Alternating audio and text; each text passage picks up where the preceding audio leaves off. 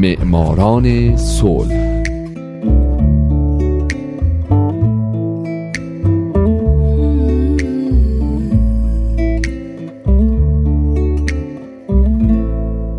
امروز یک شنبه است. اینجا رادیو پیام دوسته و حالا نوبت می‌رسه به معماران صلح.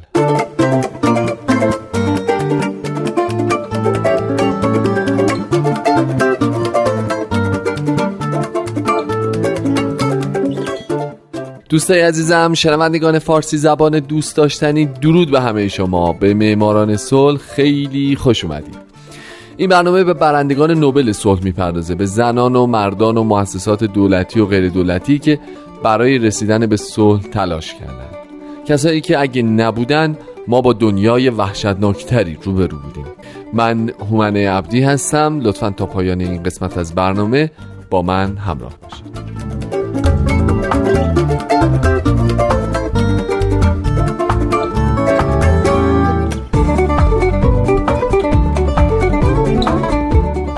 این هفته سال 2009 باراک حسین اوباما قسمت چهارم.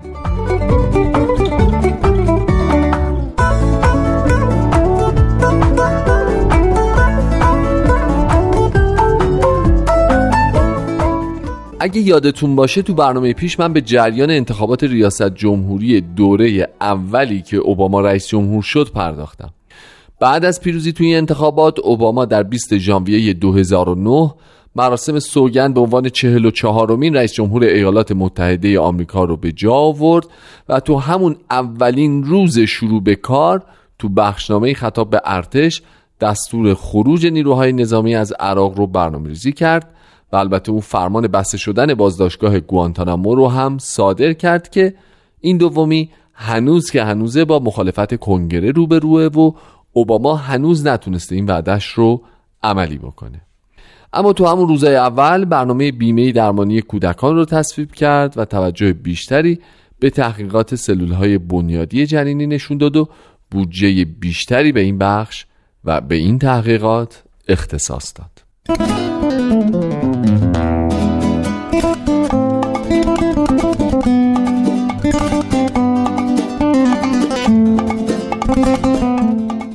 اوباما طی دو سال اول ریاست جمهوریش دو نفر از زنان رو برای خدمت در دیوان عالی کشور منصوب کرد.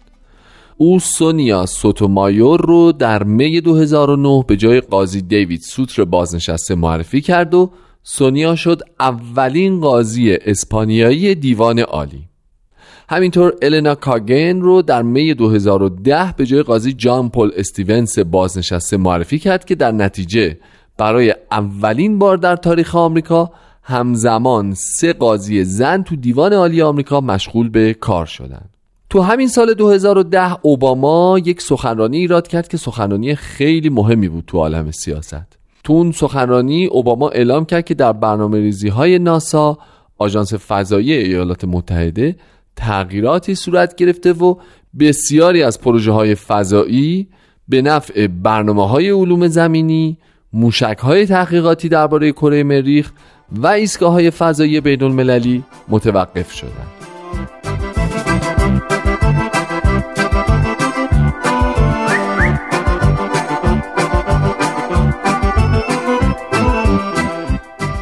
وقتی اوباما پست ریاست جمهوری رو تحویل گرفت جهان گرفتار بحرانهای شدید اقتصادی بود و نرخ بیکاری تو آمریکا به ده درصد رسیده بود بنابراین اوباما دست به یک سری اصلاحات اقتصادی زد از جمله تزریق پول به مهره های بزرگ اقتصادی آمریکا معافیت های مختلف مالیاتی آموزش و بازسازی زیرساختها و شاید مهمترینش مداخله در بحران صنعت اتومبیل سازی بود تا شرکت های جنرال موتورز و کرایسلر از ورشکستگی حتمی نجات پیدا بکنند. در اون ابتدا این دو قول خودروسازی جهان مجبور شدن بسیاری از نیروهاشون رو تعدیل بکنن و کارخونهاشون رو ببندن. اما بعد که دولت به کمکشون اومد اونا دوباره به رشد اقتصادی مطلوب خودشون رسیدن. حتی اونا تونستن بسیاری از خطهای تولیدشون رو اتومات بکنن تا بتونن هزینه هاشون رو بیشتر کنترل بکنن.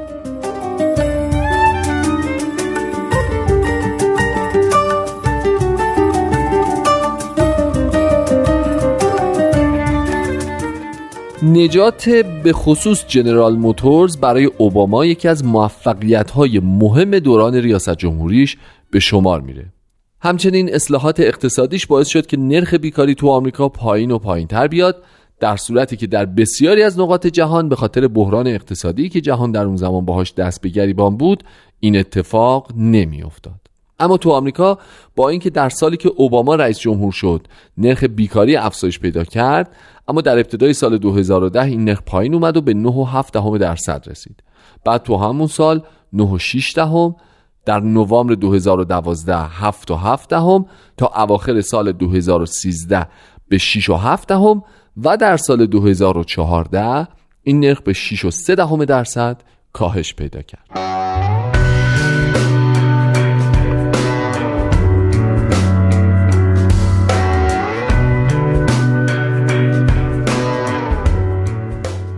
یکی از سیاست های مهم اوباما در دوره اول ریاست جمهوریش توجه به محیط زیست بود. با این حال اون در بعضی از موارد به نظر منتقدان سختگیرانه خیلی عمل نکرد. برای مثال در 20 آوریل سال 2010 وقوع یک انفجار سبب نامودی یک سایت حفاری دریایی در ماکوندو در خلیج مکزیکو. می‌دونید نشر بسیار گسترده نفت تو اون مناطق شد. اوباما از محل حادثه دیدن کرد و خواهان تحقیقات فدرال شد. بعد یک کمیسیون دو حزبی برای تعیین استانداردهای ایمنی جدید تشکیل داد. او دستور توقف شش ماهه حفاری عمیق در آبها رو صادر کرد تا بررسی های نظارتی شکل بگیره.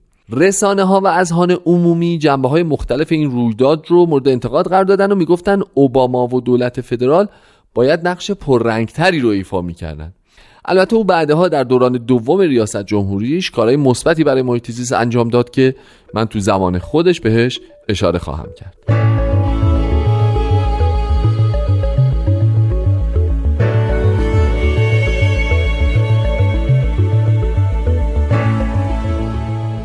باراک حسین اوباما برنده جایزه نوبل صلح سال 2009 تو دوره اول ریاست جمهوریش از کنگره خواست تا قوانینی رو برای اصلاح روند مراقبت های بهداشتی در ایالات متحده تصویب کنه.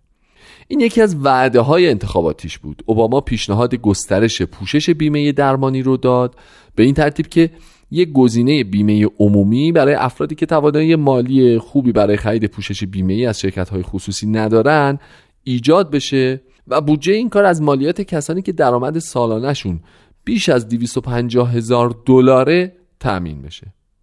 طبیعتا جمهوری خواه با این طرح به شدت مخالفت کردند با این استدلال که نباید کسانی که درآمدشون بالاست رو به صرف تلاش برای افزایش درآمد تنبیه کرد.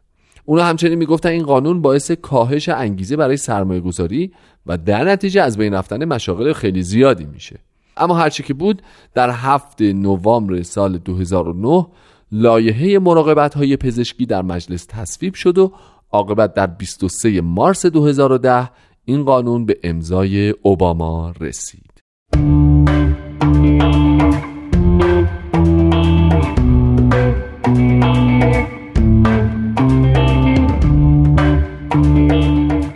اما کنترل سلاح. تو چند هفته اخیر تو اخبار دیدین و شنیدین که قتل های مسلحانه در آمریکا باز حسابی سر صدا به پا کرده و اوباما هم انتقاداش رو از اینکه مردم آمریکا این همه سلاح حمله می‌کنن بیشتر و بیشتر کرده. این انتقادها محدود به دوره زمانی خاص نمیشه و او چه در زمانی که سناتور بود و چه در دوران اول ریاست جمهوریش همیشه به انتقاد از این وضعیت پرداخته. در 16 ژانویه 2013 یک ماه بعد از واقعی تیراندازی در مدرسه ابتدایی سندی هوک پرزیدنت اوباما 23 فرمان اجرایی و طرح پیشنهادی گسترده ای رو در مورد کنترل اسلحه به امضا رسوند. او از کنگره خواست تا برای حمل سلاح‌های ارتشی مثل سلاحهایی که در کشتارهای گروهی اخیر به کار گرفته شده بود مجوز جدید صادر نشه. همچنین خواستار محدودیت ده عددی گلوله در خشاب اسلحه ها، شناسایی پیشینه تمامی فروشندگان اسلحه ممنوعیت مالکیت و فروش گلوله های ضد زره و تشدید مجازات برای قاچاق اسلحه شد. در 5 ژانویه 2016 اوباما تصویب قانون جدید در خصوص فروشندگان اسلحه رو اعلام کرد و اظهار داشت که اصلاحات در قوانین کنترل سلاح رو میشه با قوانینی نظیر اعطای حق شرکت در انتخابات به زنان و دیگر تحولات حقوق مدنی در تاریخ آمریکا مقایسه کرد.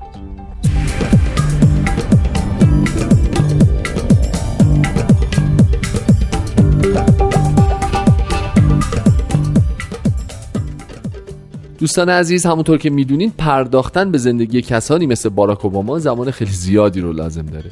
من همچنان می‌تونم در مورد دوره اول ریاست جمهوری اون براتون مدت ها و قسمت های زیادی صحبت کنم اما ترجیح میدم این کار رو به خودتون بسپارم و ازتون بخوام که اگه دوست دارید برید و درباره ایشون مطالعه کنید. پس اگه اجازه بدید من از این دوره بگذرم و تو برنامه بعد ماجراهای انتخابات ریاست جمهوری دوره دوم رو براتون بگم. خیلی حرف زدم من هومن عبدی هستم و امیدوارم شمایی که امروز یکی از شنوندگان برنامه بودید. در آینده یکی از برندگان نوبل صلح باشید. شاد باشید و خدا نگهدار.